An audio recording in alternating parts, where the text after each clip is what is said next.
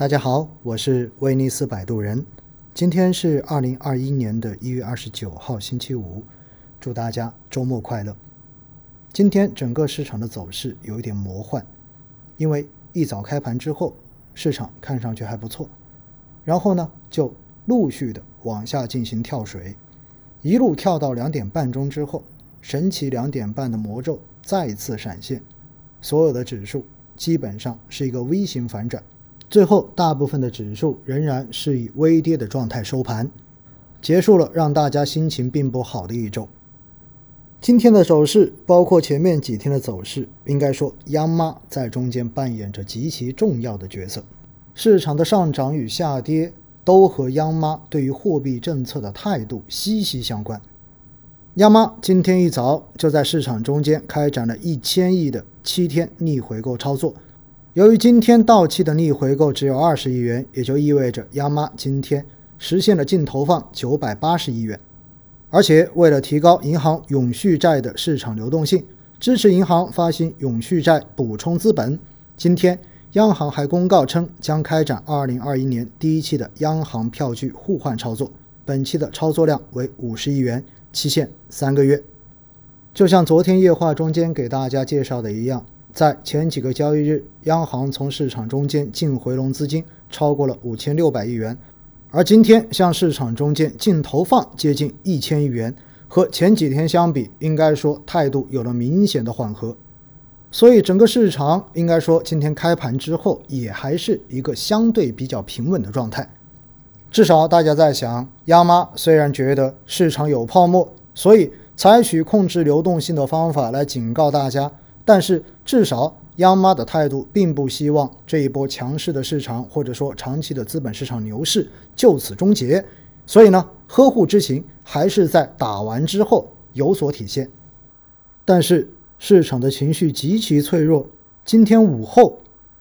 各大指数都出现了跳水，上证指数一度跌超过百分之一点五，深成指大概跌了百分之二，而创业板指数。更是一度大跌近百分之三，失守了三千一百点。午后整个 A 股跳水的罪魁祸首到底是什么？告诉大家，居然是一则假消息。今天午后在网络上面流传说，人民银行常备借贷便利利率将会要上调，而且如果有需要借用常备借贷便利的机构，还需要提前两天进行申请。这里。就要跟大家先解释一个概念，什么叫做常备借贷便利？常备借贷便利的英文简称是 SLF，它和 MLF 其实是同一个东西，只是期限不同而已。说到底，也是央妈向符合资格的金融机构提供流动性的一个工具。和 MLF 一样，如果 SLF 的利率往上提升，并且还要提前两天申请，那只能说明央行。在变相的提高资金的利率，也就意味着央行在继续收紧流动性。所以这一则消息出来之后，立马引起了市场的恐慌，A 股应声跳水。因为现在大家最敏感的、最关心的就是央行对于货币政策的态度究竟会紧到什么程度。在市场跳水的过程中间，央妈立刻对外辟谣说。已经注意到了相关传言，这一传言完全不属实，并且强调人民银行已经就此事向公安机关报案。这个辟谣消息一出来之后，指数应声而涨，所以神奇的两点半法则就生效了。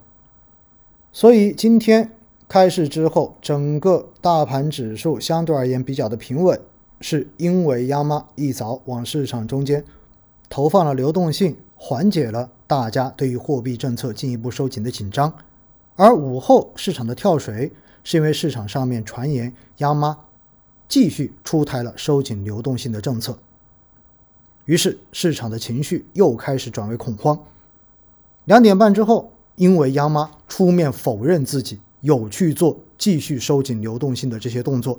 因此市场的情绪终于又松了一口气，指数开始反弹。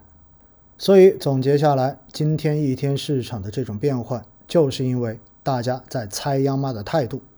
而过去这一整周 A 股市场的表现也是受到了流动性的扰动。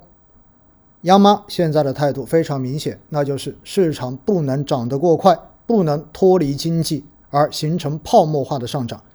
而另一方面又不希望市场的热度就此消失，